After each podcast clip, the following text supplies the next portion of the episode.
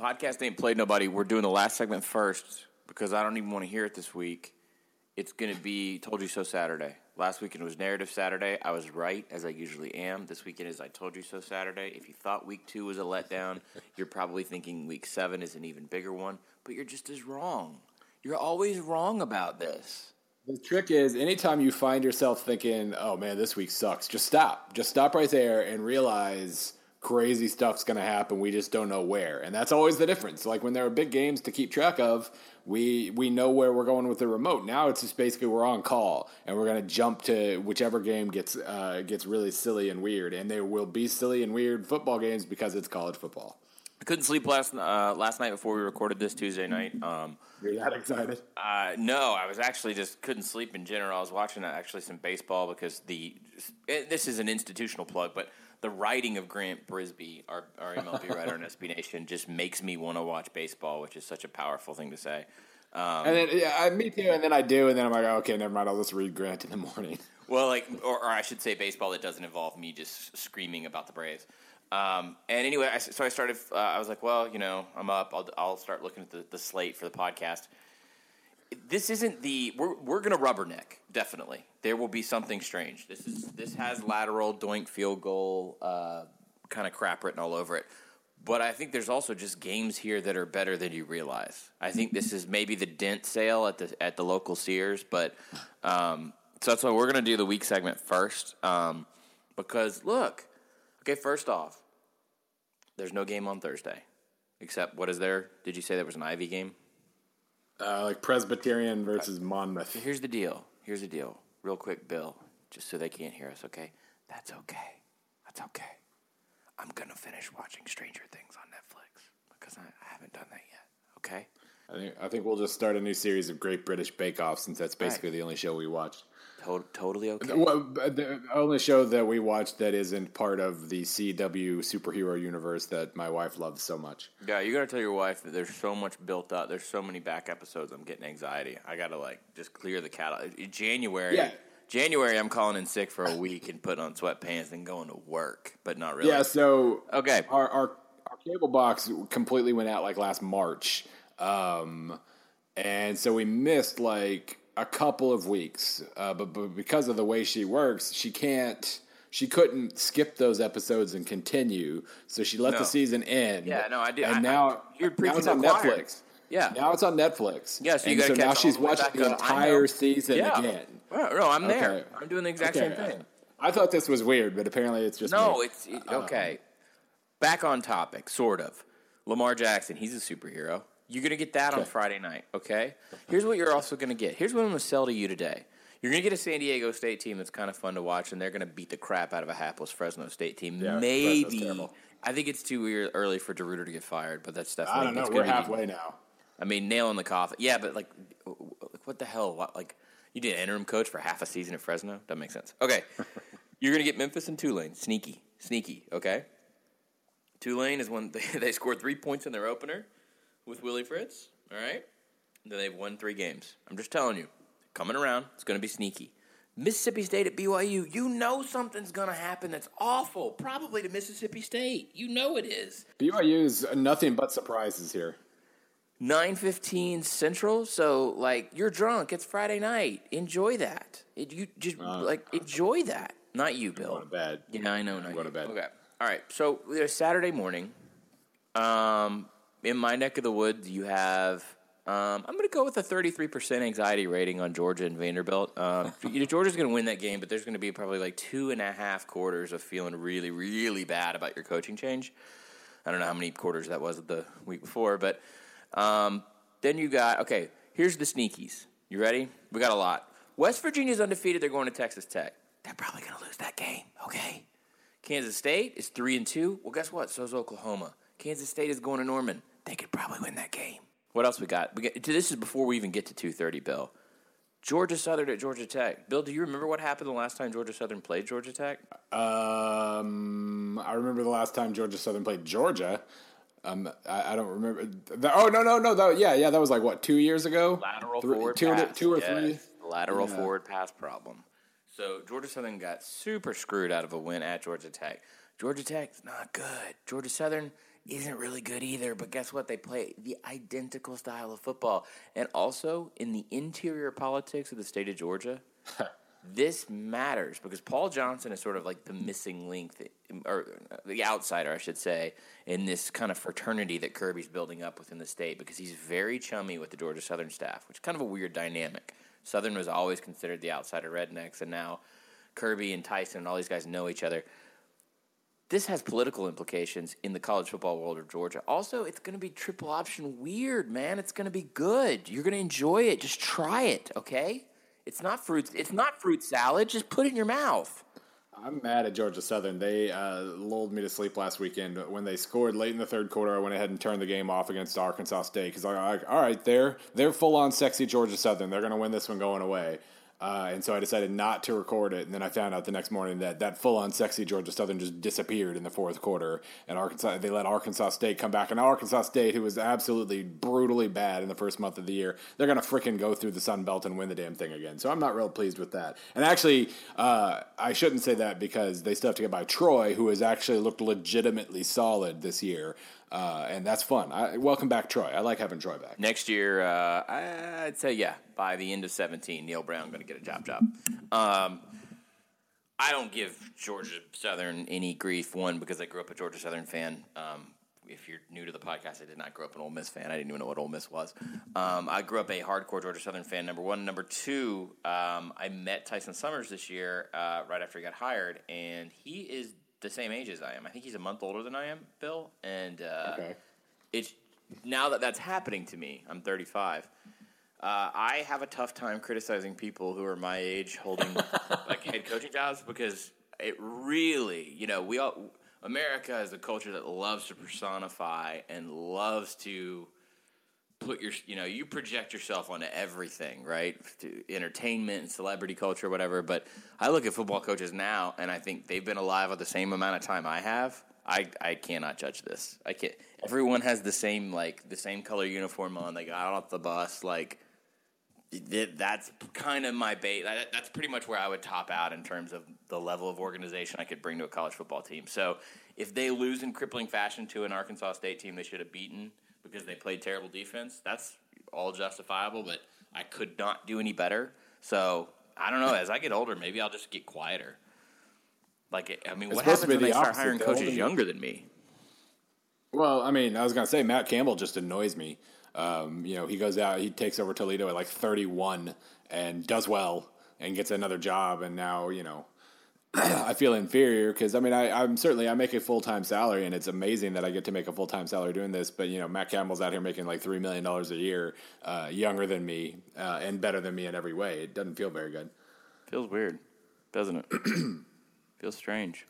Um, okay, afternoon slot. I'm just gonna try and crawl out of that little midlife I just crisis I gave myself. Um, North Carolina and Miami. That's gonna be fun to watch. That's probably where something weird is gonna happen. Okay one in four Kansas, who should have beaten TCU, is going to go to Baylor. They're going to lose, but they'll probably do something fun to, to watch. I promise. Uh, um, yeah. Okay. Sure. Did I not sell you enough on that? I, look, you know what? I don't even. Well, like Kansas, I will say, Kansas this year does nothing but make big plays on offense, make tackles for loss, and give up fifty points. Um, so that's a really fun combination. So I'm I, that's fine. All right, we're getting to the game of the day, and it's not the one that I'm driving three hours to. I'll be in Knoxville, I guess. I think I have a credential uh, for Alabama, Tennessee. I got to figure out how I'm going to approach Alabama, Tennessee, and anything that's worthwhile for SB Nation. Um, but that hasn't stopped me before. Nebraska's going to Indiana. Undefeated Nebraska's going to Bloomington. And y'all are trying to tell me this week is bad and not interesting? Do you know the amount of weird stuff that's going to happen in that game? Do you know that it's, Indiana's going to win that game? Yeah, so I think people are really, really struggling to accept that that Indiana's pretty good. Like not amazing. Their offense is actually a bigger problem this year than it has been in years past. But I, you know, I picked like last week. Oh man, Ohio State's just to uh, wipe the floor with Indiana, like it was like they were talking about. Uh, well, Purdue, for instance. Uh, and then this week, I you, you said it before we were uh, when we were prepping for the show, and I've heard it a couple times this week. Like, well, I mean, maybe something weird will happen, like Indiana beating Nebraska. Right now, it's it, the win probability with S and P plus is Nebraska fifty seven percent. The projection's thirty one to twenty eight. Uh, Indiana's pretty decent, and they very well could uh, win this game. And and I would you know just because of the weird variables going on here, and the fact that neither of these teams are amazingly stable, I would be disappointed if this game was wasn't fun for about eight, one of about eight different reasons. Okay. All right. I want everybody on the record that we told you how awesome that game is. By the way, it's six o'clock. Oh, it's just Ole Miss in Arkansas. It was just the best finish to a game last year. It's just that, you ingrates. Texas is playing football, and literally anything Texas does right now is controversial. They're playing an Iowa State team that whooped their ass last year. And and actually, like for one and five, like Iowa State's looking better. They, have looked good for two straight weeks. They couldn't hold on, but that doesn't change the fact that they looked good and scared the hell out of two pretty good teams. Okay. Not even going to talk about the obvious stuff here, right? So we skip past Tennessee, Alabama. I'm going to skip past Ohio State, Wisconsin. Could I interest you in a UCLA Wazzu? What about Tulsa, Houston? Right? There's no. Hey, it's not guaranteed that Houston's going to go undefeated down the stretch now, right? And, and, well, I mean, and Tulsa's in full fledged. We're going to score fifty and give up forty mode. So mm, sounds familiar. Sounds like last week against Navy. I mean, I know. Actually, no one. Uh, what I'm about to say doesn't apply to a damn person that would listen to this podcast. I know, in your casual sense, Notre Dame and Stanford are ass right now, and so oh that man, that's, that's full on car wreck right there. I mean, I get that those of us in the nerdy know are just going to kind of fly by that game back and forth and go, ooh, ooh, gross, right in between other commercial breaks. Hey, man, how about a, how about a five and one South Florida and a UConn team that's trickier than they should be, huh? Because because Willie Taggart's going to be six and one after this. You want a little hangover from narrative Saturday last week? Willie Taggart's going to be six and one at South Florida. He's an African American head coach. All right, he is going to be in high demand He's been completely overshadowed by the Herman sweepstakes. And I, that's fine. I'm not trying to judge value against value, but this guy is someone you have to watch. This is good. This could be one of those games. Let me pull up South Florida's schedule. I mean, I know UConn has no sex appeal, and that game's. Pro- yep, it's on CBS. I can't see it. CBS, you are ass. Uh, let's see what else CBS Sports, that is. CBS Sports Network, yeah. Um, so, okay, well, by virtue of the fact the AA, the the AAC is a series of bridesmaids and never the bride. Um, Tulsa Houston is on ESPN too. Thank God. UConn, yeah, because I couldn't watch a stitch of that Navy game last week and I was pissed. Um, South is not going to have a super fun TV game for a while, but but after this weekend against UConn, they do have two Friday night games, which you're going to watch because it's Friday, right? They're at Temple and they have, they're home for Navy. Now, that Navy game could be salty. Yeah. All right. I, and speaking of salty, Navy fans got salty at me because yesterday I mentioned that um, I was I, one of the I love the numerical because I basically get to you know take a bunch of half formed ideas for posts and cram them into one. Um, and so the big the big hook with numerical yesterday was Alabama uh, maybe maybe having weaknesses, but maybe not. Uh, but in there, if you scroll down a little bit, you also get. I, I just out of curiosity, I pulled the top ten, the S and P top ten for uh, for the group of five to see kind of where we were at. And uh, I casually mentioned that, you know, Houston probably, actually, I misworded it. That's why they got salty. But I said Houston controls its own destiny in the AAC still. I meant they likely do because Navy will probably lose and blah, blah, blah, blah, blah. Navy fans come at you. I love them. Um, yeah, they're intense. Uh, no, no, no, no, Navy controls its own destiny. Damn it! And so I, I, I, formally apologize. That's what I meant, but I forgot the word likely, and so you know I got in trouble. So I apologize. A couple more sides on this buffet. Ready? Um, Arizona State, Colorado. Arizona State's five and one. Colorado's four and two. If this Buffs thing is more than just what we want it to be, then they win this game, right? Yeah, yeah. They, they, they really, really need to win this game. Uh, and and if they win this game, then the Pac 12 South is just an absolute mess, but in a fun way, not in a trash way, not in an SEC East way. Uh, not completely non trash, but yeah. So, well, no, you got to have a little trash in there. It's a gumbo, it's a stew, you know? you got to have some leftover meat, but at the same time, I'm not saying it's not as it's not as assy as, oh, there's Tennessee and nothing in the, in the SEC East, right? It's not as assy as last year's Big Ten West. Florida's going 6 and 1 and going to wreck everything. Yeah. All right. We'll get to that in a second. Southern Miss LSU, don't sleep on this. Southern Miss is four and two. Jay Hopson took this job as a freaking favor to a university that he, well, it's his alma mater. Um, he was at Alcorn State, survived cancer. Southern Miss was so broke, their coach quit because he couldn't get uh, the, the, the coaches couldn't get bonuses. Okay, and this was like not supposed to happen. They're four and two. They're salty. They are.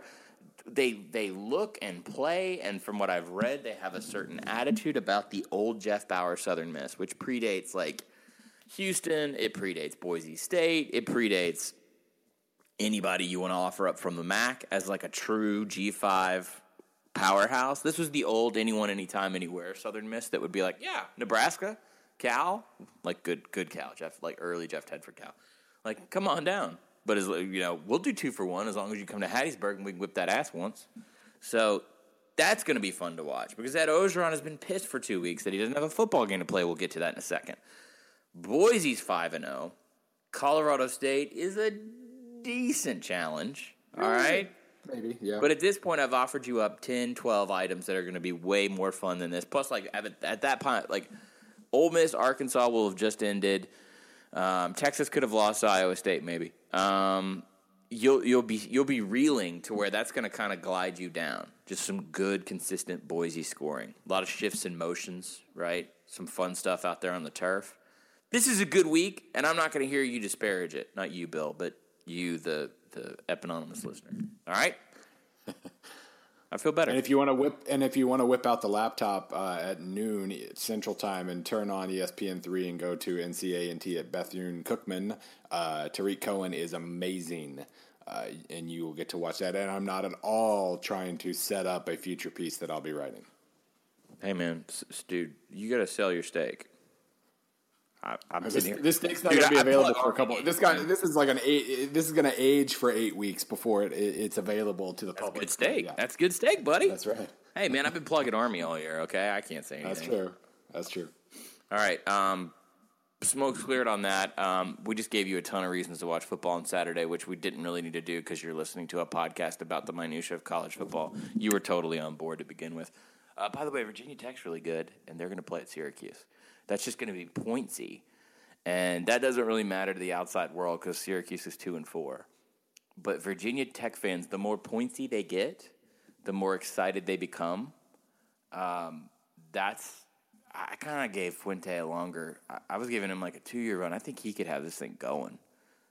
That also sets the defense up, has responded. That's been the biggest thing. Their offense probably isn't as far along as I anticipated, honestly, but their defense is full fledged Virginia Tech defense again, uh, and that's bought them some that's bought them some time. And last week their offense stunk, but it was kind of in a hurricane. So we'll hang on now, hang on. A little real real time work planning, and I'm not joking. Uh, provided they take care of business at Syracuse, which we all assume they will. Next Thursday, they're they've got Miami at home. Yeah, Thursday night in in Blacksburg. I'm uh, why don't you why don't you uh, vamp for a second, Bill? I'm gonna fill out a credential request real quick. I don't know. Do you think Virginia Tech, uh, who loves you, would uh, would approve that credential request? Yes, yes. I have it on good authority that actually the SID is going to let me run out of the tunnel to enter Sandman. Now I don't know when we discussed that. I don't know if it was like I go there at two o'clock on a Tuesday in February, and I just get to run out of the tunnel like with Enter Sandman playing on my phone while like people are like leaf blowing and cleaning the stands, or if like I get to go with the team. Also, like it would be horrifying just from what I've seen on television. It's a pretty tight, narrow tunnel, and for me to keep pace with a bunch of dudes that are actual athletes, that's terrifying. Um, I ran, are you going to be wearing those? Are you going to be wearing those boots, or are you going to be probably, wearing like? I mean, probably. Oof. You know, oh man, because I'm running in those. Uh, I actually about those boots. I had those boots and a and a full suit on when I went out of the visitors tunnel at Ohio State a couple years ago when I was embedded with Cincinnati. I didn't really I, I wasn't trying to do anything funny. I was just uh, what I was I was capturing like video and a couple photos very quickly to put into a long form. And when you come out of that tunnel, it's very narrow, and I, I had like running football players in front of me, behind me, and on my sides. And I was like, oh god, this is it. This is how you get trampled to death. this is how you get trampled to death, even though you're 6'5", 230 pounds. So, Bill, what the hell is going on at LSU in Florida? I mean, I wrote a piece, but I just had to. I was about to say you you know all the details here. I only know the math. Right. Let's start with the math. Let's start with the math because once again, you dick. uh, all of us in journalism go and write these pieces where I mean, in my case, it's always fun to just to like if I if if I'm I'm always arm wrestling with the SEC metaphorically, sometimes literally, if I get drunk enough in Birmingham. Um, and, and, when you feel like you've got that leverage moment, it's always nice to just kind of just lean in and push them down real hard. Um, we just haven't seen behavior like this from the SEC. This is so yeah. Big 12, it hurts. And yeah. I, I, meandered about 1,300 words of some journalism and a little bit of commentary um, and got to the bottom of that in my column yesterday, where it basically said, this is just not behavior that we have any precedent for in the Southeastern Conference because Mike Slive kept the peace amongst the superpowers. Sankey faltered. It was probably we don't even know the circumstances what goes on every day as commissioner for a conference like that. So I wouldn't say it's the first time he's been tested because he's been there for a while. There's a lot of things have gone on behind the scenes, right? Um, but this was a big test that he he whiffed on, and you don't get a lot of circumstances like this. The other point of the column was this isn't just an argument about money or football both of these schools involved got to sort of invoke the moral high ground, and that makes for some that makes for bad journalism. It makes for really bad opinion columns in newspapers. Looking at you, Florida. Um, and when both fan bases oh, think man. they have the moral high ground, oh, that's when things get really bad. Even when the, in this case, I mean, they kind of do. Look, look, I don't know the details of um, why Florida was very adamant that they wouldn't be able to like play the game on Sunday um, or anything like that. So you know, we want to we want to go that say why didn't we play on Sunday afternoon like South Carolina? Fine, let's you know let's talk about that. Um, but the you know the the idea of postponing the game to begin with, it, you know, this was this was a freaking hurricane, and the forecasts were. I don't know if the hurricane actually matched the forecast, but it came really close. Yeah. Um, so the fact that they they postponed the game to begin with, fine. I mean that uh, that that this is all turning around into a Florida Scurd kind of narrative drives me crazy because it just it, it, it boils actual human things down to you know who's got balls. Yeah. And um, and you know Florida, LSU scared because they're not giving up their home game. They don't want to blah blah blah. Even though, as you pointed out very well in that column, uh, there's reason for that too. So there's very there's very human reason for that. And so I, I, I you know, this is the fact that it it, it got there. Um, I mean, a it's very predictable because this is college football and this is the SEC, and it, it all comes down to you know testicles in the end. But um, you know, even beyond that, like the, the, the public bickering, the fact that Florida got very pissy in the statements they were making right afterwards, and the fact that LSU then said, "Okay, well, we'll get pissy too."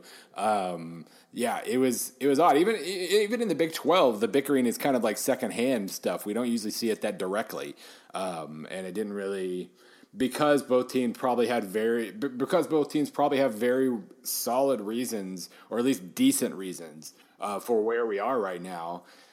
Uh, it's we're halfway through the season and there's a hurricane and there's only so many open dates. Like it, this is going to be tricky. And I, I loved in my I got to point out uh, Jason uh, took out the embed because you know having like a 700 word intro that has nothing to do with the story isn't very good writing, but I couldn't help myself.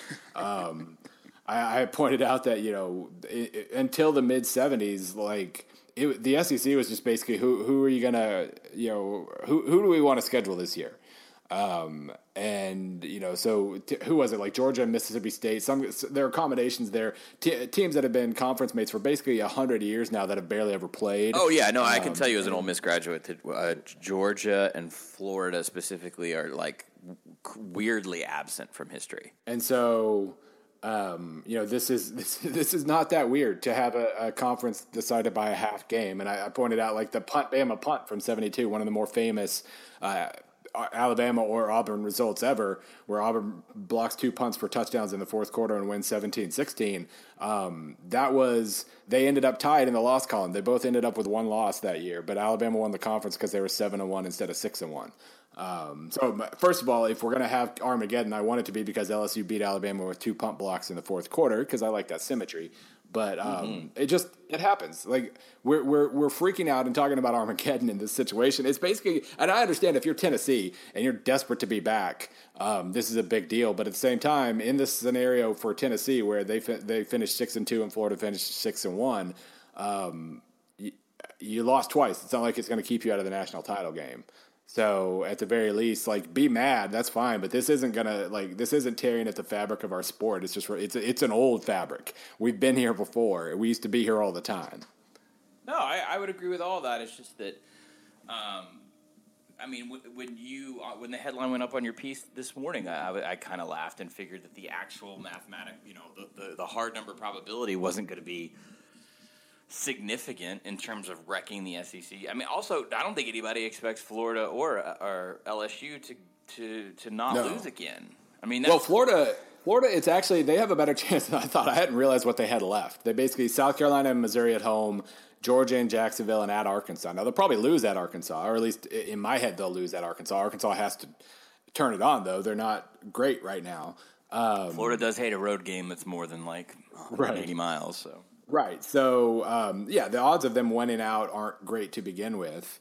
Um, and, and the odds of LSU winning out are very small because, I mean, they've, well, they've got the SEC West. They've got at Arkansas, at A&M. They've got Ole Miss and Alabama at home. That's brutal. Um, my I would Bill be C very stat that I used in the, used in the interview with Ed Orgeron, I said I didn't even try. Normally, sometimes I'll be like, "Hey, uh, like whatever coach I'm talking to, you, like, are you familiar with advanced numbers?"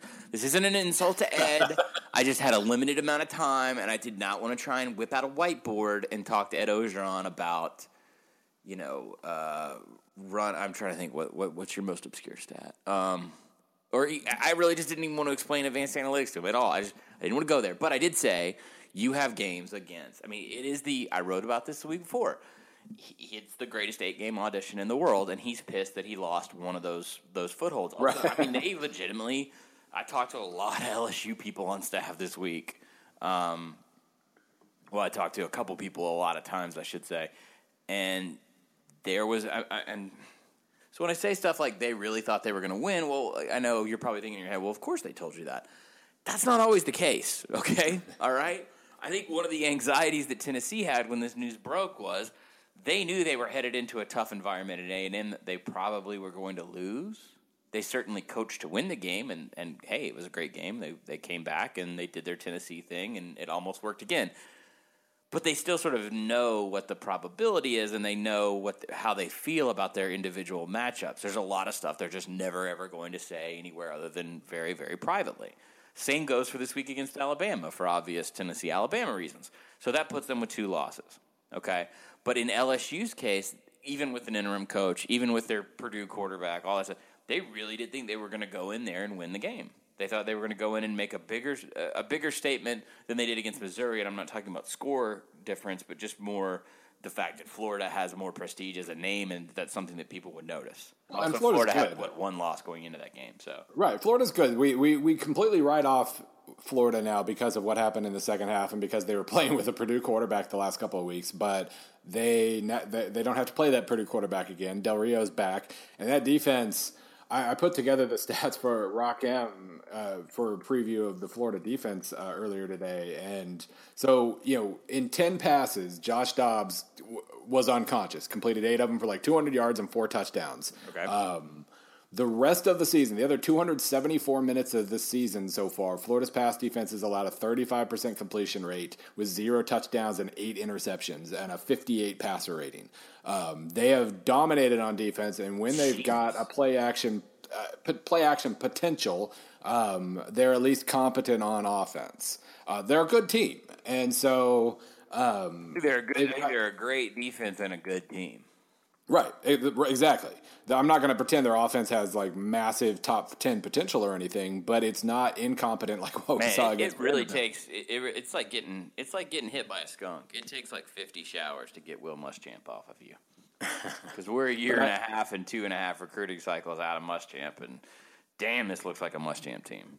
Yeah, and so like I, I definitely don't think of them as the top ten team that my numbers do, um, but I think of them as a top twenty team for sure. And so if LSU was able to, if LSU played like they did against Missouri, they would have gone to Gainesville and probably beaten them. Uh, it's different now. There's film on LSU. They kind of Florida would have known the changes that they, the kind of tweaks that they made uh, against Missouri. That Missouri was just flat footed on the whole first. Okay, well, the whole first sixty minutes, and um, so in terms it- of a passing offense, though, they're really not going to. I mean, Florida's not going to see aggressive passing. Gosh, No. I mean, Georgia maybe in flashes, although I think they're going to be able to knock Georgia when they're down. When yeah, I think they'll be knocking Georgia off balance to a point where you're not going to have to worry too much about that. They may put up some yardage in comeback time, and then that's sort of it until whatever FSU is on Thanksgiving. Not I mean, Missouri's going to pass like crazy, but I just don't think their receivers are ready for Florida's defensive backs yet. Yeah. Uh, well, is this one of those things to where Missouri sneaks in and just and scares the crap out of a, a more talented team because of all the uh, outside stuff? I would say Missouri has a better chance against Tennessee than Florida simply because I think their offense could go a little bit. Yeah. Um, they're just not. I mean, Missouri's Missouri's offense has improved dramatically from last year's absurdly awful offense. Um, but they just they, they proved that you know they're these freshmen and sophomores they had last year in the receiving corps are now freshmen, sophomores, and juniors, um, and they just they weren't ready for Tre'Davious White. You know they weren't they they struggle with West Virginia's physical coverage. They definitely struggle with LSU's. They'll probably struggle with Florida's. I think they could find more room to run on offense against Tennessee, even though Tennessee's offense is also better, and that's why Tennessee would probably still win. Um, I would say they're more likely to scare Tennessee than Florida going through um, because people have been asking me what is the solution for LSU Florida. Um, I didn't address solutions or propose things, nor did I try and assign blame on a on a battle of pearl clutching because that's a disaster, yeah. a terrible endeavor. I've seen a lot of Homer media on both sides. More so, I mean, honestly, if I had to call a spade a spade, way more so on the Florida side. It was ridiculous. also, you can't accuse. There's like one community in the world that you can't accuse of being insensitive to a hurricane. Okay, yeah. and that it's that one. So don't be a dumbass, dumbass. Um, yeah, no, that's I, you know I, I I think Florida had very good reasons for doing what they did. I think LSU has very very good reasons for not wanting to give up a home game. And when you accept those two things, then yeah, you need like four, at least four SEC programs to move their schedules around, and it's the SEC, and you've been planning on your on on your tailgates and your home games forever. Um, it's really hard to ask anybody to do that. I just think that the biggest issue here is that um, this happened in early October, not early September, where like when a lot of the hurricane stuff kind of hits sometimes, and it just left no flexibility whatsoever. All right, uh, this is off the cuff and I haven't worked out the logistics yet. But I, I just didn't want to be the like the here's what you should do like right. This is the obvious solution. column. Uh, there, November nineteenth is a bad idea. Okay, LSU really does need the money. They don't want to buy out that contract. They, and and also, yeah, they don't, they, they don't want to play three road games in the conference in twelve days. I mean, nobody does. That sucks, um, and that's okay. Uh, Florida doesn't want to probably lose the game. Uh, doesn't want to have it. Uh, I mean, I don't think a neutral site's in the question now, but they talked about some sort of Jacksonville thing. Um, I mean, given the state of the storm hit the eastern side harder, I don't see how that makes a lot of sense. But I think you should play December 3rd. I think that you have to take the authority as the SEC, and also, in a way, you can do this without saying it. Admit your fault in this matter, because what everyone asked me, well, what should have happened? Well, what would have happened is what should have happened. What would have happened is Mike Slive coming in and just finding a way, probably moving the game to Baton Rouge and telling everyone to shut their mouth. Or yeah. the second thing is playing the game at Gainesville Sunday night would have been yeah. the second thing. So it, I, neither of those two things happened. Obviously, we can't go back and fix that, but what we can do is play that game on December 3rd, and we can push the SEC championship game to December 10th and doubleheader. And CBS has the rights to it, and you create a doubleheader, move the SEC championship into prime time, and go Army Navy. Now, here's why that won't happen. There's a couple things.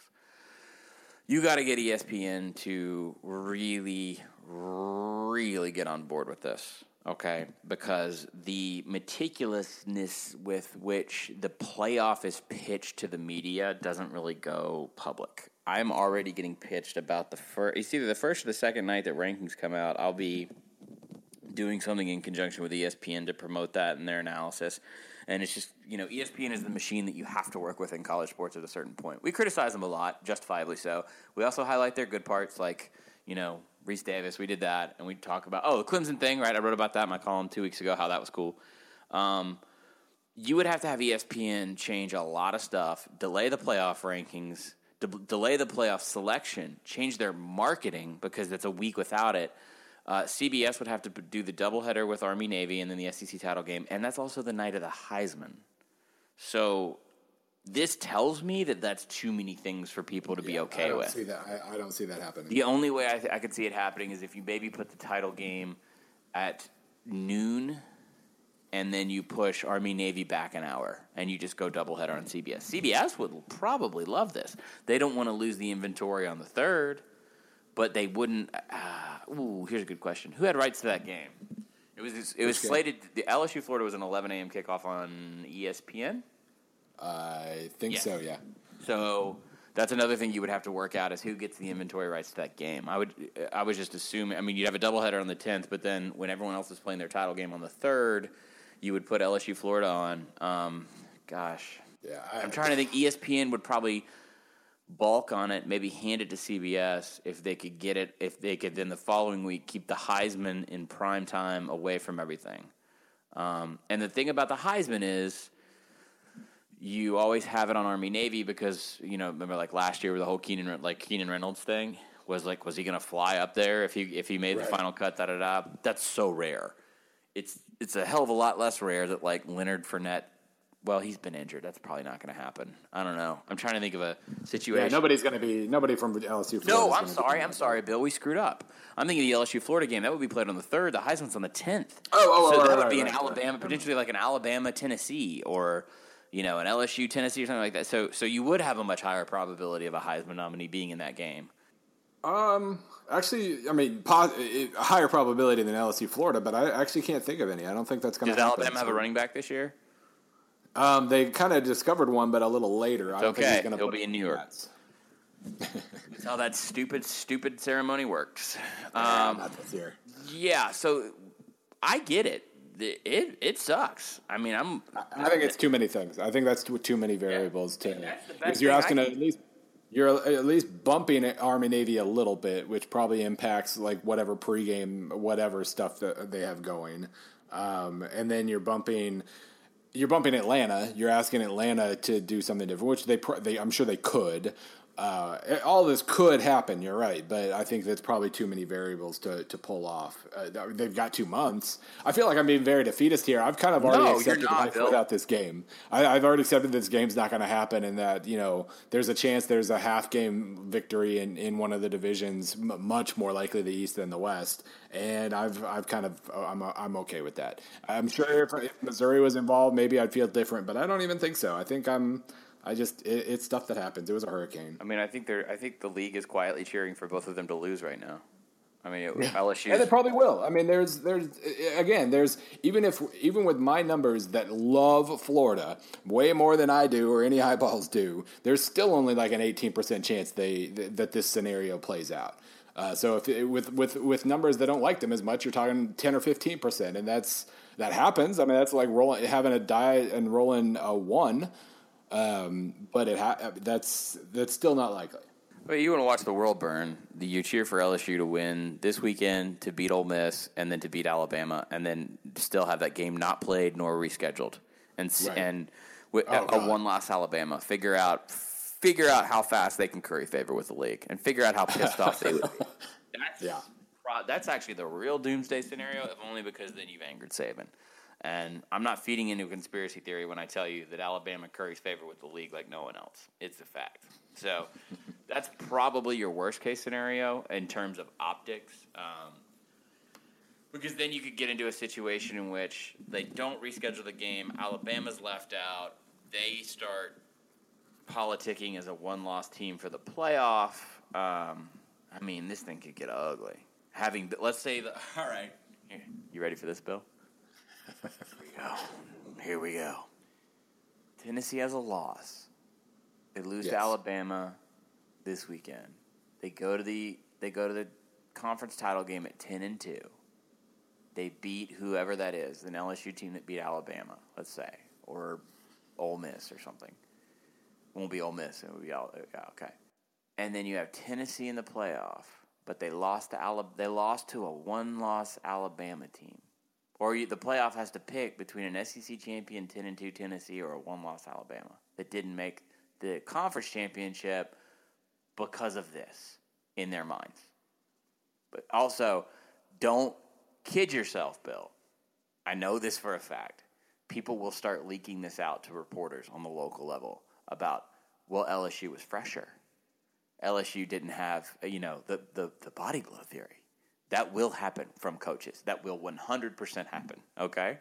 So there, I just burned down the Southeastern Conference. Is there anything else you want to talk about this week? I, well, yes, um, very important matters. Uh, but I really, I, am I'm, I'm picturing that scenario, and that, I think that's the one thing the committee can do that I would just absolutely. I do not value a conference championship as a prerequisite to I, I, think conference title bumps are silly. I think your re, your re, your your resume, your record, etc., the your statistical record uh, is what it is. And and in this scenario, Alabama would probably be first in my rankings, first or second, uh, first uh, you know first, second, third in the polls, uh, whatever, all these different things. But because of this arbitrary thing where the team they lost to uh, was was really good, but then they lost to this other team that Alabama, and and so I, I think your scenario is at least semi realistic, and I hate it. I hate that we that we might go that route with the conference title bump, so to speak. But we're not there yet. Like I, like I always say about the committee, this is a Supreme Court. Once we have precedent, we know. Uh, I, I we don't know that the committee will do that, but I fear they might. And it, and it, I don't disagree anyway. with you about the title games at all, but I do find it funny that the title games have such weight and importance now. It really is I mean, other than the television revenue is the number one with a bullet reason that the Big Twelve is considering expansion, and then right one B or one C is part of that, and part of that revenue comes from inventory, and part of that inventory comes in a, a title game that you can get a title sponsor for, and you can get a partnership with at a neutral site and make more money, like the Dr Pepper S Southeastern Conference Championship game at the Georgia Dome. Uh, I don't know why they. I mean, I do know why. It's money, and it's another weekend of television inventory, so that is why. But I, I don't disagree with you that conference title games have suddenly become disproportionately important. Right. But they are in a well, and even without way.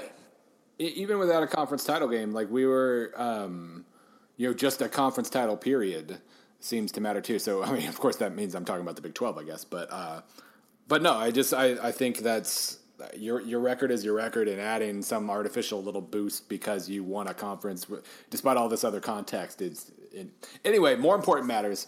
Um, Eastern Michigan. There's transitions, and then there's just hitting the wall. So um, I wrote here. I, I, pulled up my 2016 Eastern Michigan preview. Right. Um,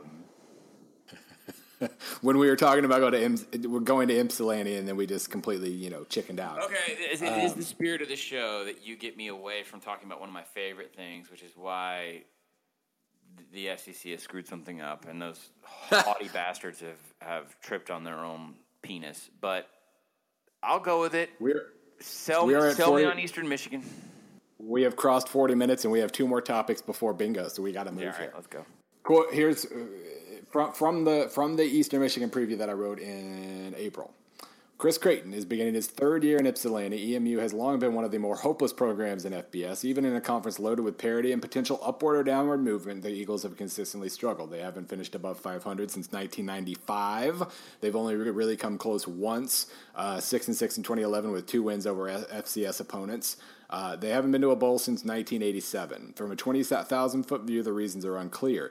EMU's revenue isn't any better or worse than the rest of the MAC. In fact, in USA Today's most recent totals, EMU's $30.1 million revenue was third in the MAC. Uh, and while the Eagles' facilities aren't amazing, they appear at first glance to be competitive within the MAC. EMU's issues seem to boil down to hires and intangibles, a quote unquote winning culture, if you will. A school like NIU has it. Creighton has thrived at little schools with minimal history. He twice reached the NAIA playoffs in four years at Ottawa and reached the Division II playoffs three times at Wabash. Six seasons at Drake in the FCS Pioneer League, produced six winning records and two sh- and shares of two conference titles. That EMU would be attracted to a guy with a 139 and 46 record at overlooked mid Midwestern schools does, it made sense, but that doesn't mean it will work out. And through two years, it hasn't. Creighton has come to in, bleh, Creighton came to Ypsilanti having never finished below 500. He's three and 21 so far. His team took a step forward in 2015, but only on paper and only on one side of the ball. Uh, they fell from two and 10 to 111, but improved from 128th in S&P Plus to 121st. Uh, there might be hope if experience and depth are keys to a third year jump, then EMU will have a lot of it. The Eagles return their starting quarterback and explosive sophomore running back, four top six receiving targets, every offensive lineman. They're loaded with juniors and seniors at every level of the defense. Experience doesn't perfectly equate with talent, is but is a prerequisite for a leap. So, since the season started, uh, that returning starting quarterback got suspended and missed the first couple of games and didn't come in, I think, until late in the third game. Uh, that explosive sophomore running back got hurt, and they are 4 and two.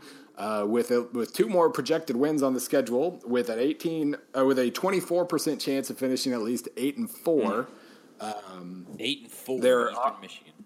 eight and four Eastern Michigan. Uh, there's a one percent chance they can still finish ten and two. Good God. Chris Creighton, national national damn coach of the year. Good God. Now, I mean, they just they just lost to Toledo. Toledo's good, but and, but even against Toledo, they were uh, competitive on offense. They only lost thirty five to twenty. That's a team they would have absolutely lost fifty five to ten to in previous years. they're in the same division in the MAC as Western, right? Yes. Um, so they're they couldn't make a run really to like get to the MAC title game. That wouldn't happen. And they already have one, yeah, one one conference loss. So probably, I mean, could happen. Probably won't. Where does Yeah, does they'd have to beat they have to beat Western. They have to beat Central. They play at Western too. That's the by far the most likely loss on the schedule. Right, so let me see. See what I'm getting at in a second. This is quality audio for everyone. You could be looking, Bill, at. I'm gonna stall as I scroll through this information. I'll just edit out the empty spaces No, here. God, keep it in. The sound of my voice is just a narcotic to our listeners. Uh, maybe the famous Idaho Potato Bowl. Um, because Oh, that's right. The MAC doesn't have a ranking. They just go by like a like they just do like a big this makes sense committee geography thing. Right. I was trying to, I was Yeah. trying to think, what's the number two bowl for a MAC team? Um, although they probably wouldn't even get that because usually it's the loser of the MAC title would get like I don't know. I mean, we could probably rank these bowls real fast. Idaho Potato Bowl, Dollar General Bowl. Um, I don't even know where that one is. Miami Beach Bowl is at the Marlin Stadium. Bahamas Bowl is in the Bahamas. We know about that one. Camellia Bowl is in Montgomery, Alabama. Quick Lane Bowl, I think, is Detroit. I think.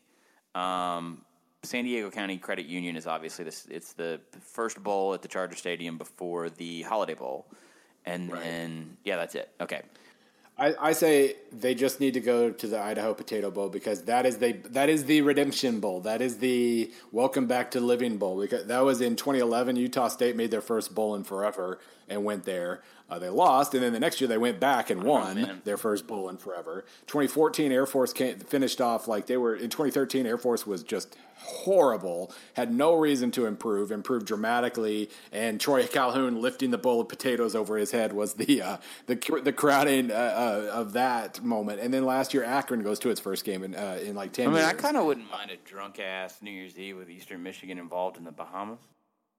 Hell, uh, well, I mean, anything with the Bahamas, I'm cool with too. So yeah, that's what I want. I want either the Bluefield or Bahamas Bowl, where where we're guaranteed absolute. Bahamas is the 23rd this year. I apologize. Um, I'm still fine with that. Uh, what's the New Year's Eve? Oh, okay, that's right. Our New Year's Eve, Christmas Eve bowl, the one that excuse not to talk to family bowl is uh, Hawaii Bowl this year, and that is a Yes, CUSA MAC or CUSA Mountain West. Um, all right, so let's go. You know what? Here's what I want. By the way, the Dollar General Bowl is in Mobile, Alabama, at That's Ladd right, that's Peebles Stadium. Um, hmm. Do we want them to win their bowl and go and win nine games this year, or do we just want a good bowl? Like what? Well, if you lose, you have fantasy you're booking set right now? to- if you lose, you're set up to then top yourself next year. Like pull the Utah State, go one year, and then win the next year. I don't care about that.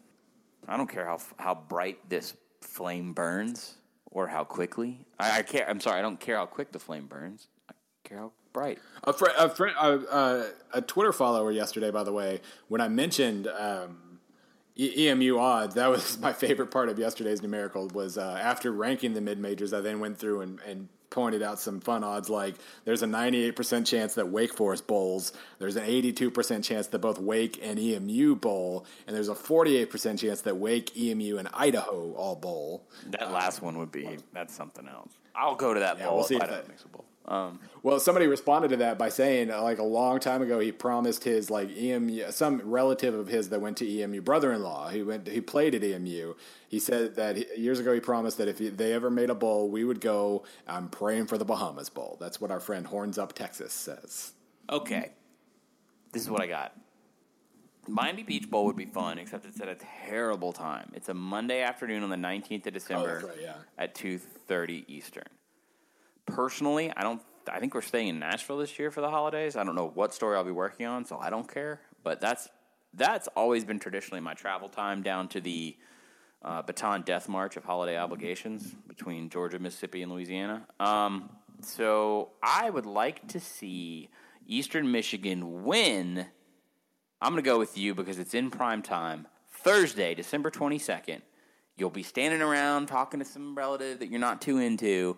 Famous Idaho Potato Bowl against the Mountain West. Who are they going to play? It's in Boise, obviously. Well, here's here's another va- variable for you. Now, I don't think they would make it, but Hawaii is also three and three right now. Who are you rooting for if it's Eastern Michigan, Hawaii Oh, no, in the potato? Bowl? I think that, I love their coach. I know. I assume like what generally happens with Hawaii is they would then get that Hawaii Bowl bid. That seems to be the the typical situation. Now they might play Nevada's three and three, um, Colorado State and New Mexico. Or, well, t- Colorado State's three and three. New Mexico's two and three. Wyoming. Oh God, what if it's Wyoming Eastern Michigan? Oh, well, that's a rematch So from the season. it was a rematch of an awesome game. I know, but I don't. I think they would try and avoid that, wouldn't they? Actually, no one would care. Yeah, that's right. They they, they generally t- tend to avoid rematches. I'm not really sure it applies here, especially since Wyoming's so damn close. I really need to be focused more on where's Wyoming going because the Wyoming Cowboys are going bowling this year. And we haven't even talked about it on the show. I'm wearing a Wyoming t shirt right now as we record this. I have really, really failed. I also thought for sure is my like I could abuse my status as what whatever status I have in this industry and get like a, some cool Wyoming swag because their new Nike stuff is awesome. Uh, and I haven't. I don't know if they're not listening, but I'm pissed. I don't. I don't want them to go back to the New Mexico Bowl because that's where they went last time. Um, I'd be fine with the Vegas Bowl against a Pac-12 team. Get a little pointsy. Uh, maybe like uh, I don't know if Arizona's going to make a bowl, but um, you know something like that.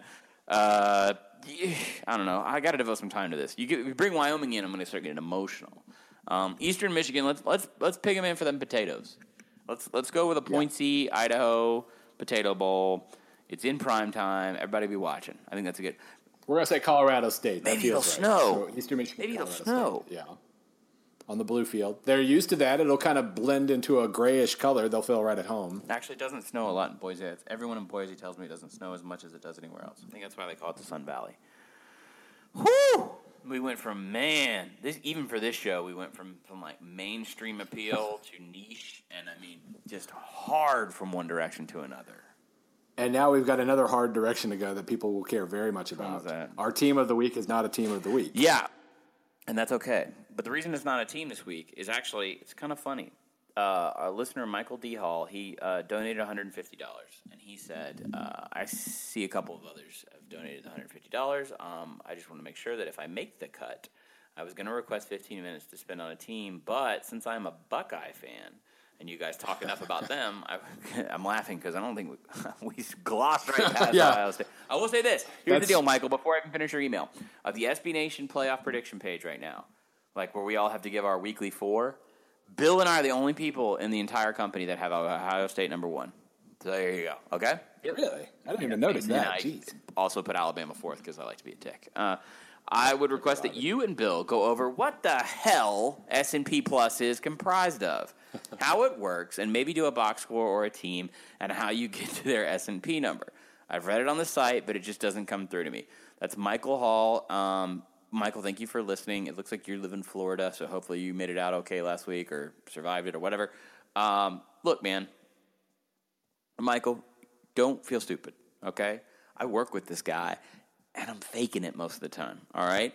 At least twice a week, I have to take these numbers to Bill and say, am I using them the right way? Because numbers contextually can be deceiving. It's just really even i mean that's kind of the whole reason right that you, you started advanced analytics bills because a lot of old stats and concepts were dumb the, the context was not was false right like total yards or time of possession that's why you started this in the first place So uh, yeah, so I started it in the first place because um, in 2007 I started a Missouri blog, uh, Mizzou Sanity at blogspot.com.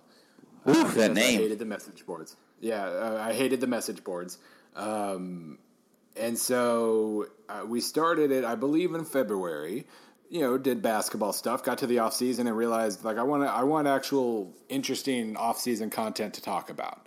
Uh, so, being that I was a baseball stats guy, I, I being that I didn't like I, I I I've never it's been a long time since I really enjoyed baseball, and part of that is because I'm a Pirates fan. Uh, but because I'm a Pirates fan, I spent a lot of time with stats, basically trying to tinker and figure out how, why Pittsburgh would be good within the next five years. Um, but anyway, so the the stat thing obviously connected pretty well with me uh, over time, and I, I, had kind of a you know I had spreadsheets for for baseball stuff, but I don't really like baseball. I like college football, so it hit me. It, it hit me that why why am I playing all this with baseball? Why don't I see what's out there with college football uh, and and use that for you know content in the off season about Missouri? Um, there was no college football there, there was there was nothing. If there if it existed, I probably wouldn't have done it myself. Maybe I would have eventually, um, but it was never at the start there, it was to basically use what already existed and nothing did. I think Brian Fremeau at Outsiders, he had just started within the last year, and he did drive. You know, his his is all based on drives, and I've always uh, and I wanted to do play by play stuff, so uh, took some took some definitions from Football Outsiders, took uh, Aaron Schatz's success rate measure uh, played around, entered a bunch of data into a spreadsheet, started playing with it, basically Big 12 specific at first, uh, then realized I could do it pretty quickly. And if I started now, I could finish whole, all of the 2007 season by like, you know, March or something of 2008. And I kept playing with it. Um, S&P originally began as the, the S is success rate. Uh, the P is points per play. That was my version of OPS uh, in baseball on base plus slugging percentage, an efficiency slash uh, explosiveness measure. That's what it started as. Uh, and the original S&P Plus rating with very little math grounding. And that's the other thing. I'm good with numbers. I I did not. I I, I was a communication major in college. I got an MBA. I learned I, I learned a million tricks with Excel in, in MBA school and in my first job. But this was never this was never specifically about stats. It was about using stats to talk about football. Um, anyway, so the original version of that was, uh, you know, I have this S and P, like the success rate plus this uh, this uh, equivalent points per play number that I had kind of come up with based on you know every every yard line having a point value, and so instead of yards, you use points, and poof, there you go. Um, it had a pretty rudimentary opponent adjustment attached to it. Uh, it. it. was based on a little scale where 100 means you're dead average, anything above means you're good. Uh, and I kind of went to work. I started to I, I, got Aaron's attention at FO. I started writing for uh, Outsiders in 2008. I kind of used this this uh, this approximate formula for a few years. Realized I didn't like it very much. Uh, tinkered constantly with it. Made a humongous change last year, uh, or uh, about a year, and almost two years ago, uh, based on the five factors. Five factors are what I've been doing at Study Hall for a few years. You know, one of the the intro, kind of my biggest like you know 20,000 foot view kind of uh, statement with college football is that you can basically boil college football down to five things efficiency and explosiveness, field position finishing drives, and turnovers. Um, so a couple years ago, I think it was after the, I think it was in the bowl break in 2014, I hunkered down and tried really hard to figure out like you know the factors that are are more important what are the you know some of the correlations and general weights involved and blah blah blah blah blah blah. Now i have a massively useful uh, convoluted as all hell ra- uh, rating system for s&p uh, which involves not only efficiency and explosiveness, but you know the, the the red zone plays, the scoring opportunity plays count a little more, and there are field position factors in there, um, both special teams based and not. There's a special teams rating that I introduced a couple months ago. Uh, it is a big mess, but the bottom line is that it takes the, all these factors that are important to a given game. Um, efficiency, explosiveness, explosiveness, etc. Offense, defense, special teams, um, and and if you go if you look at the ratings at any given time, it is pre- is presented on a scale of adjusted points per game. I, I tried to make that as as usable as possible. Like if you go to the S&P Plus ratings currently, you see that Alabama is plus 29.7. They are number one overall. Um, that means they're 29.7 points above average. Uh, you go all the way down to the bottom, you see that Texas State is dead last right now at minus 22. They are 22 points below average. I because I, I think because I like percentiles and I think people kind of grasp that generally. I, I also predict uh, well, and also because that point value is based on in season ranges. So if I had play by play data from 30 years ago, the range wouldn't be as big because the points weren't as prevalent then. Um, I also include a percentile rating so that you can kind of see if we, you know, we all took standardized tests back in the day. You can see that Alabama is in the 99th percentile. Michigan's in the 99th. Ohio State's almost 99th. Um, I th- I think I could be very wrong, but I think that kind of resonates a little bit with people to where you can kind of understand it a little better. Um, and then you scroll all the way down and you see that Texas State is in the second percentile. Here's what I'm going to do. Just to break Okay. Um, right now, Okay. if you go to footballstudyhall.com. Um, the, Yeah. The, the feature story on the layout is the 2016 College Football Advanced Stat Profiles. Okay. So these have been updated Yeah. as of October 9th. And I'm just going to pick, uh, I'm going to pick Penn State. All right. Four and two, Penn State. I'm going to click on that. Yep. And yeah, I, I actually really do encourage y'all to do this because the more you learn about these tables and the less scared you are of these tables, the way more informed you're going to be. Um, All right, speaking to the mic. sorry. Um, I was typing with both hands. Um, okay, so we have Penn State. And we've got uh, four and two Penn State. In case you didn't hear that on the microphone, shout out Yeah. to my buddy Corey who mows the lawn and listens to this. And apparently, I don't speak into the mic enough when he's when he's mowing the lawn. You just move around. Well, I- you know- bit, but that's okay. Whatever. All right, I'm not the smart one. Okay, so we go from left to right on this. So the remaining schedule, they've got. Um, or they have a bye week, and then they're going into Ohio State. Um, so you have your opposed, uh, opponent's S and P plus rank. That's pretty obvious. Win probability of twenty seven percent. Projected win loss, projected margin, projected score, and then cumulative projected wins. So uh, for Penn State at Ohio State next week, it says four point two seven. Explain that. That is, they're they have four wins right now. Uh, they have a .27 chance of winning the next game. So it's just it's it's it's literally just taking the odds of each time. So you get .27 wins for being having a 27 percent against uh, Ohio State. They have an 87 percent chance against Purdue. Therefore, it's .87 wins. Okay. on down. So that that's So- I thought that was useful. So Yeah. the following week, Penn State plays on October Yeah. 29th. They play at Purdue. They um, Yeah. Purdue has an, a, a ninety. They're ranked 90th right now. The uh, uh, their S and P plus. Um, the win probability for Penn State at Purdue is 87 percent. They're projected to win. You have them projected to win by 19.3 points, and I won't get into that. We'll keep it simple right now. Um, so because you have so an 87 percent uh, chance of winning. You add 0.87 to 4.27, and now Penn State has a cumulative projected win of 5.14. And we go on and we go Right. on until they finish with Michigan State, which, by the way, just just for conversation's sake, Penn State has an 81% chance to beat Michigan State. That's crazy. Um, Michigan State, Michigan State. you bad. got assy. Uh, so you go through, and that's how, because I just tweeted about this this morning.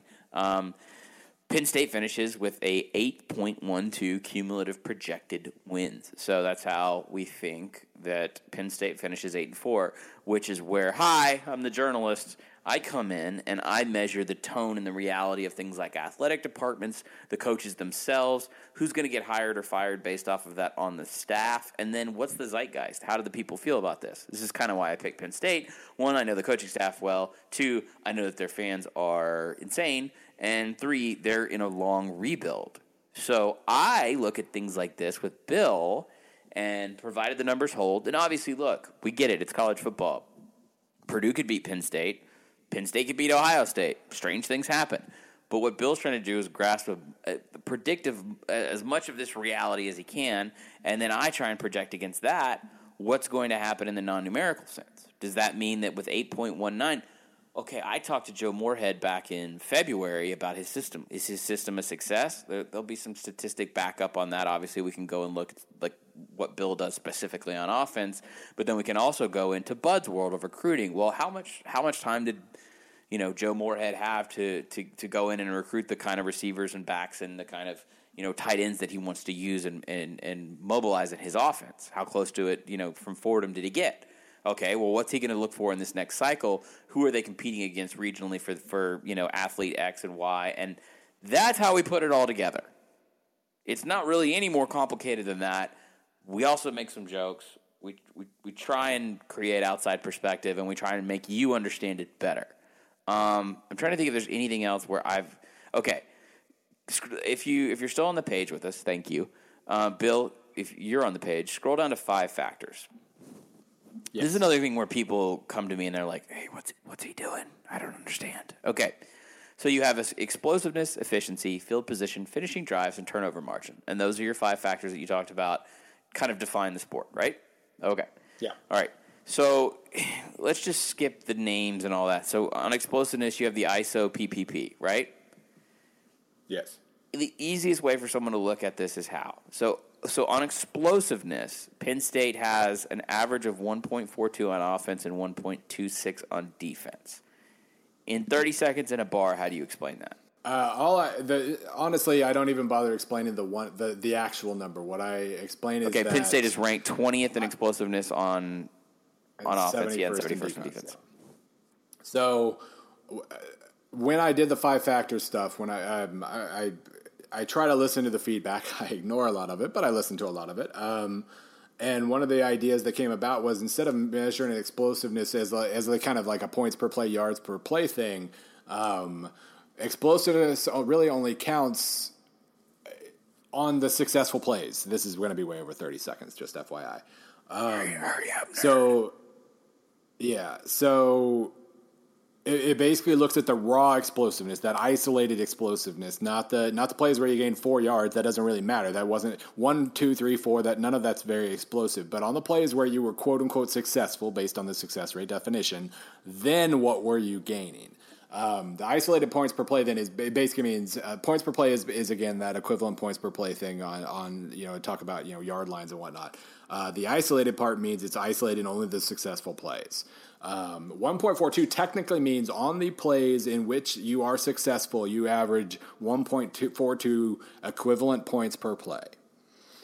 Um, but it's what this did was it really stri- strips all of this into two things. Number one, how frequently are you successful, and then number two, when you are, how successful are you? And what you find in a lot of these, Alabama right now, actually, uh, this is on these numbers are, are not opponent adjusted. These are the raw numbers. Right now, I think Alabama is second in success rate allowed on defense and 126th in ISO PPP because what uh, that's like a very Michigan State thing right there. They are keeping, they're staying near the line of scrimmage. They are dominating you near the line of scrimmage. But if you do slip, like on the once or twice per game that you slip past the line of scrimmage, they're not going to have anybody there that you can actually run a long way, and it doesn't matter at all because you're only going to get Okay. a couple of them. Um, efficiency. Success rate is something that's pretty easy. Drive efficiency is something that's pretty easy to understand. I think you get it, right? If you drive 80 yards down the field, and this is the new cliched thing that coordinators tell me all the time is, I don't care if you drive 80, yar- 80 yards down the field on us. Did you kick a field goal? Did you turn the ball over? Or did you score a touchdown? Okay. So Bill for Penn State on success, on success rate, they rank 84th nationally in offense, and they rank 37th on defense. Their national average is 40.7. Walk me through that. The so success rate is on first down. Are you getting fifty percent of the yardage uh, that you need to get? On second down, are you getting seventy percent? And on third or fourth down, are you getting Because 100%? that's what Bill determines that you, that's considered to be a successful play. People have asked me about those percentages Right. before. You need all the Basically, yardage. every play is a if it's yes- third and seven, you need all seven of those yards to keep going. Yeah. Now there are. I mean, obviously, you know, this is intended to be very, very generalized. Obviously, there are situations where you know if you're at the opponent's 35, getting six yards on third and seven is probably a, a quote unquote success because now you can go for it on fourth and one. Uh, so there is that, but this is intended to be very, very, very general. Uh, you know, tw- again, twenty thousand. Yes, I, I would throw And in so real what- fast. Uh, in Texas, some of the air raid guys off the Briles tree, they consider they put third down offenses out on first down because they want to get more than five yards. I think eight is what a lot of them are trying to aim for on first down. Yeah. They would much rather see second And every- 10. every coaching- They would much rather see second and ten than second and five, if that makes sense. and and every coaching staff has their own kind of definition for this and i think i've confused some of them i've talked to uh, some coaches that really they've always considered getting four yards on first down the uh, the goal not five um, but what i did here was what I wanted to do was define things to where your success rate is basically the same on first, second, and third down. So on third down, it's generally between 40 and 45 percent. Uh, that meant I needed to find where the line was for being between 40 and 45 percent on second down and first down as well. Uh, and that so it meant tweaking that bar to where it was 50% on first down and 70 on second. I think the pro numbers, since I got this from uh, the pro side of Football Outsiders, those pro numbers are a little bit different, but it's 50 and 70 and 100. All right, we're starting to get into. I think uh, uh, we can go a little faster because people grasp these concepts a little bit more. And by the way, if you want us to talk more about something, or if you want me to walk through with something with Bill, whatever, just, All you got to do is donate one hundred fifty dollars. I mean, definitely, we are raising money for charity, but just holler at us, and, and, we can we can come back to this. And as we approach, one of the things that I want to do, having talked to Bill about this, is revisit these numbers very early on in the offseason, and then after Bill gets some time to crunch through and kind of define success for teams that didn't necessarily win the national title or their conference. But uh, again, Penn State is a great example. Are they on their way up? You know, we can look in broad broad stroke terms of okay, well they got a new OC and they're doing this. Okay, they've had to fill this in because of recruiting and scandal. But on the football side of it, are, is a program that's accelerating in wins from what, seven and six, seven and six. Let's say they finish eight and four. Are they actually progressing? So that's something fun we can do. So ask us questions. It, it's not going to piss me off, and I'm the one who has to filter through and, and try and figure out how to how to because again I'm the guy who asks all these questions to Bill, so don't don't feel like you're alone in this. I'm stupid too. Um, okay, so field position is field position, right? Penn State on field position, yes. uh, they rank 14th in the country on offense and 76 on defense. Um, field position, I assume, literally means the average of 30, 33.9 on offense means that they yeah. start on average on the 33.9 yard line. Okay. Yeah which me which is really this is where it kind of gets weird to like who do you evaluate with that that means you're basically evaluating your defense for being efficient and your special teams for get creating that 33.9 you know it, gets a little blurry here but uh, i figure it's worth the blur so yeah they start at the 14 which means their defense is giving them very good field position uh, they their their opponents start at the 29.5, which is at, which is pretty mediocre. And what you see there too is uh, Penn State ranks 84th in success rate and 20th in big plays.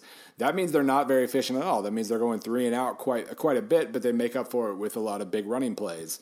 Um, that's not optimal. Optimal is kind of almost if you have one or the other, you want to choose the opposite, where you're consistently getting five six yards uh, and and maybe not creating a lot of big plays because at the very least, then you're doing good things for field position for your all right, defense. Uh, finishing drives. This is something that was born. Um, I mean, it wasn't born in Bill's brain out of this, but again, to go back to Texas and to go back to that Big 12 culture, um, coordinators have started to talk about finishing drives is so much more important because when you look at a 49 to 45 game or a 52 to 50 game, um, and let's say both offenses have put up similar numbers. Of let's say one puts up 650 yards, one puts up 610 yards. Well, where do you start trying to figure out what one won you or lost you the game? It's usually that simple. I'm in really simple mode here it's how you finish a drive. So in, on Bill's yep. finishing drive stats, it says uh, points per trip inside the 40. So Penn State, they're 75th in offense in the country. They're 44th uh, on defense. Um, they average. Okay, so so the number here says Penn State averages 4.69. What is that number?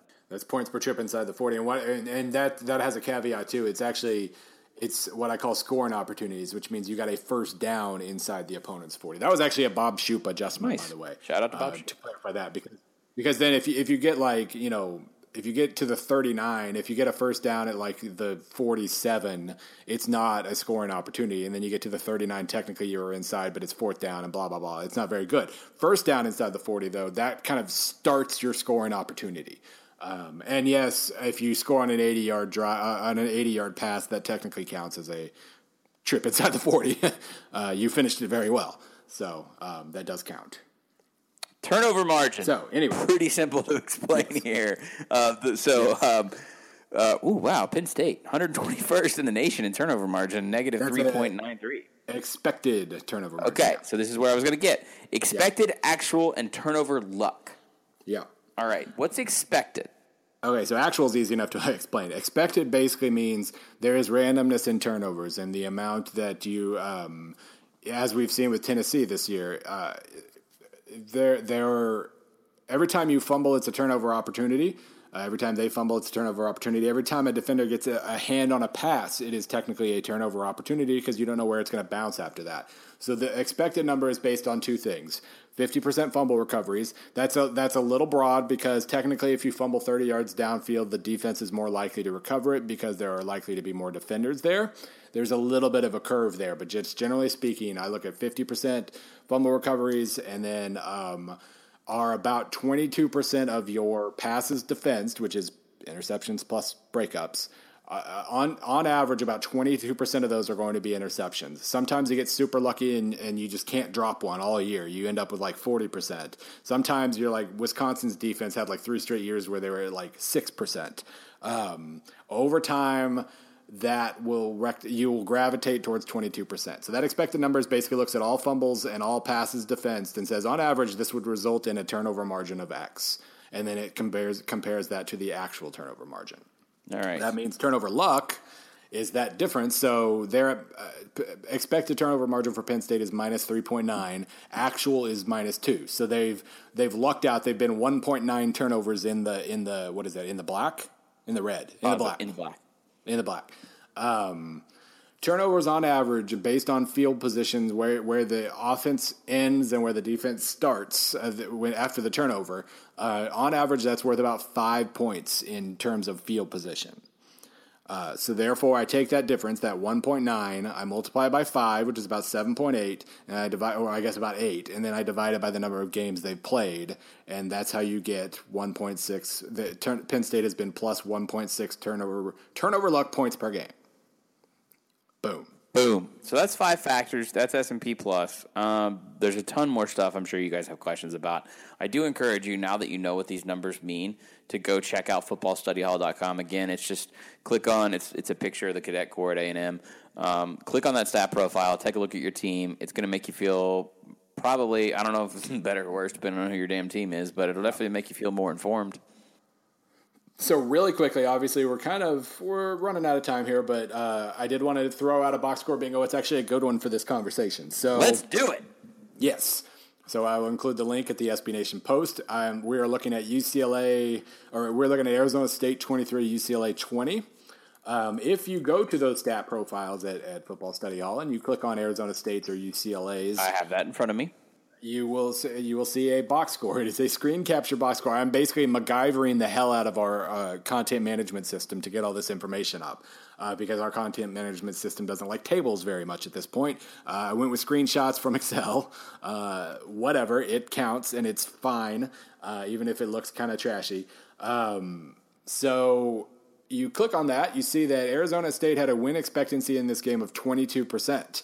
Uh, basically, that win expectancy figure is it looks at the success rate, it looks at your finishing drives, it looks at all the factors that go into winning a game, and basically says that on average, you would have won this specific game with these stats 22% of the time. So Arizona State was kind of lucky to win this game, and then you can kind of look into why. And, and at first glance, it's hard to tell because UCLA averaged almost two more yards per play than Arizona State. Arizona State was paltry uh, in, in yards per play and success rate. Uh, you see that UCLA created more scoring opportunities, seven to six. Uh, you see that UCLA had turnovers luck. The, the the expected turnover margin in that game was Arizona State plus two, and it was only plus one. Um, and so you look at this game, and it looks like, well, okay, uh, Arizona State must have won. But for one reason or another, Arizona State had a massive t- field position advantage, almost nine yards per possession, and they finished their finished their drives, uh, their six scoring opportunities. They averaged three point eight points per opportunity, which isn't very good, uh, but they allowed only two point eight or two point nine to UCLA. And so that field position and that finishing drives won this game for for Arizona State. Uh, it win, it, win. Otherwise, it should pretty clearly have been a UCLA win. Josh Rosen throws for 400 yards. Brady White throws for 179. Um, you know, Demario Richard and Kalen uh, Ballage had only like three yards per carry. The Arizona State defense just did not work, and UCLA's off- defense, by the way, is very good.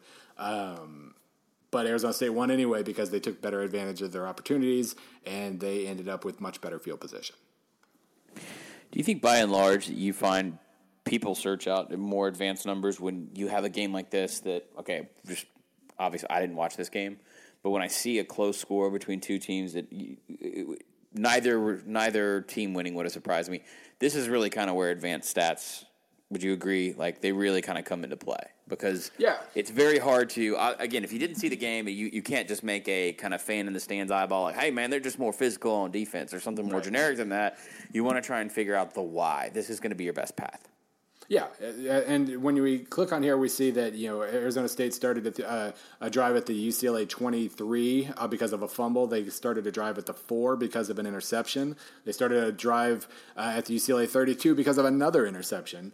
Um, we see that turnovers really played a massive role in this game. Not only that they existed, but that they uh, created great field position for Arizona State, and that is random. Even if it's a mistake, a clear mistake on the offense, the defense doesn't have to hold on to the ball. You know, there are there turnovers are random to a certain degree, and so basically, I like pulling this game up for this one because um, UCLA moved up from 24th to 21st in S and P Plus this week, despite hmm. losing to a, re- a relatively iffy Arizona State team and I love UCLA fans. I usually we get it like I when Penn State jumped all the way to 17th this week. I got you know fans of every single rival of Penn State saying that's that's a bunch of crap. Uh, I got feedback from UCLA fans saying that was a bunch of crap because we suck. Uh, I had to point out very politely. That, uh, actually, no, your defense is very, very good, and it is. Uh, you were unlucky to lose to Arizona State, and which of course appeases them greatly. They're like, well, okay, as long as we were unlucky, I, I guess I'm totally happy. Um, that, that, does, that does not happen at all. But basically, at UCLA at this point has been, um, you know, they barely lost A and M on the road. That's a good loss. They bear, they should have beaten Arizona State. Um, they, aside from the Stanford game, which is not very excusable, they have played like a top twenty-five team for most of the year, uh, and that's why they are in the top twenty-five despite a three and three record and a really good defense really good defense. The offense, I know UCLA fans hate their offense, you know, first time offensive coordinator, et cetera. Can't really defend it. They're only 40th, and when you've got Josh Rosen, that probably shouldn't be the case. They, they're terrible, wretched at running the ball this year. Uh, so clearly they are very they are limited because of that. Well, but their their defense is awesome. So let's put a pin in that real fast. Or not a pin. I, I want to branch off. Um, this is hopefully. By the way, I just realized we didn't do the show intro, but whatever. This is that marriage of numbers and words. Because Jim Mora feasibly has a lot of options. It's UCLA. It's a Power Five program. He chose to go with the first time coordinator, yeah. and he has Josh Rosen. Yeah, and he has a really good defense. Yeah. So why not maybe strike with something a little more of the moment, uh, a little yeah. bit more of an established commodity? That's so when I hear that from when I hear that from you in an analytical sense, that makes me want to go seek that out in a uh, in a coaching sense within the community. Ask why didn't Mora do this? Is it because he couldn't find anybody that he liked? Is it because of what Mazzone left him, or just what they had they they wanted to deviate just a little bit from what he had? Is he a dick of a boss? That's that's where we get into the intangibles. And right now, I, I don't have that answer. Is it Tuiasosopo? Sopo? Is that is yeah. that? Yeah, I mean, and he was relatively well regarded. He just hasn't been an offensive coordinator yet. So at the very least, it is interesting. And and so, you know, and that's the other thing with these stats. I can point out UCLA is probably fine overall. They should still be a lot better because, you know, they're, they're, you know, hiring Bradley for the defense has been awesome. And this year it's all kind of come together now that they actually have health on defense. Uh, but their offense should absolutely be better than that. So Mora missed an opportunity. Even if they were like four and two or five and one uh, with this talent, uh, with this defense and that quarterback, you should probably expect more than ranking twenty first right now. So that's pro- that that is still imperfect for UCLA. Seems about right for Jim Mora, though. All right, we learned a lot today, Bill. That's right, and we, we're we're, we're quickly approaching the 85 minute mark as well. Yeah, which is a good time to to sign it off. Only because I have to go run and do things. You have to go probably run and do things. I assume. Um, uh man. Okay, so I didn't do the show intro, so we just do the show close. You can follow Bill at SBN underscore Bill C. Um, you can follow me at 38 Godfrey check out our GoFundMe campaign. All of what we talked about today is going to be accessible again on the page at sbnation.com. That's where we work. Please go visit that website too. Um, uh, oh, a couple house cleaning items. We've had some upload issues because all of Vox Media's podcasts are migrating to some servers that are new. Um, Art19.com. So we'll uh, leave it at that. Yeah. So please. The RSS got screwed up the first time around. Hopefully, this one won't. Pardon our progress. That's all I got to say. The SoundCloud link will always be up off Twitter. Let me say this person. I'm someone who listens to a lot of podcasts because I do a lot of driving uh, to these wonderful football stadiums, which I guess I got to go to Knoxville. Um, I, I, know it sucks because sometimes the sound, SoundCloud links off of Twitter can be unruly when you're in mobile. If you pause it, if you go back, if you go from LTE over to Wi-Fi, I know that personally it sucks. I get that. Um, so we're gonna have it back on as many services as, or I guess all the services that we used to: Android, Apple, Stitcher, all that stuff, um, as soon as we can. And they should be Well, let's put it this way: I disconnected the the Art nineteen link for now, so this this this episode should go up just fine. But eventually, we have to go back over, and it might screw up again. Then I'll check live right now because uh, look, I, I, I don't make light of this. Like, okay, yeah, so we have not had an update.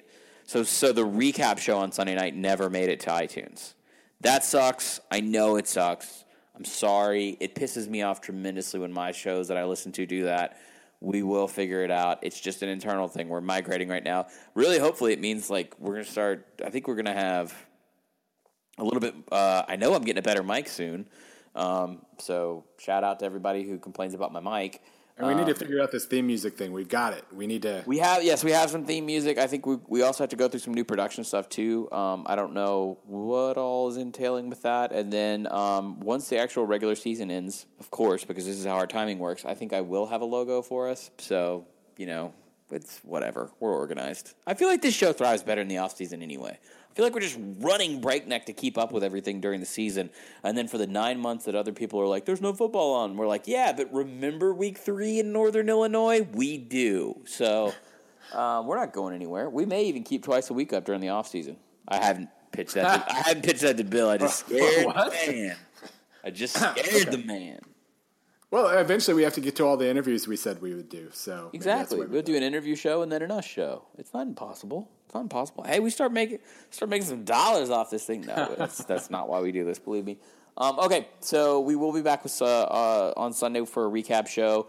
Check out um, Bill's piece on Florida LSU. Check out my piece on Florida LSU. Hopefully, we'll be back Sunday to talk about something that isn't Florida and LSU related, uh, unless it's football, which we're okay with that. So we'll see you Sunday. Sounds good.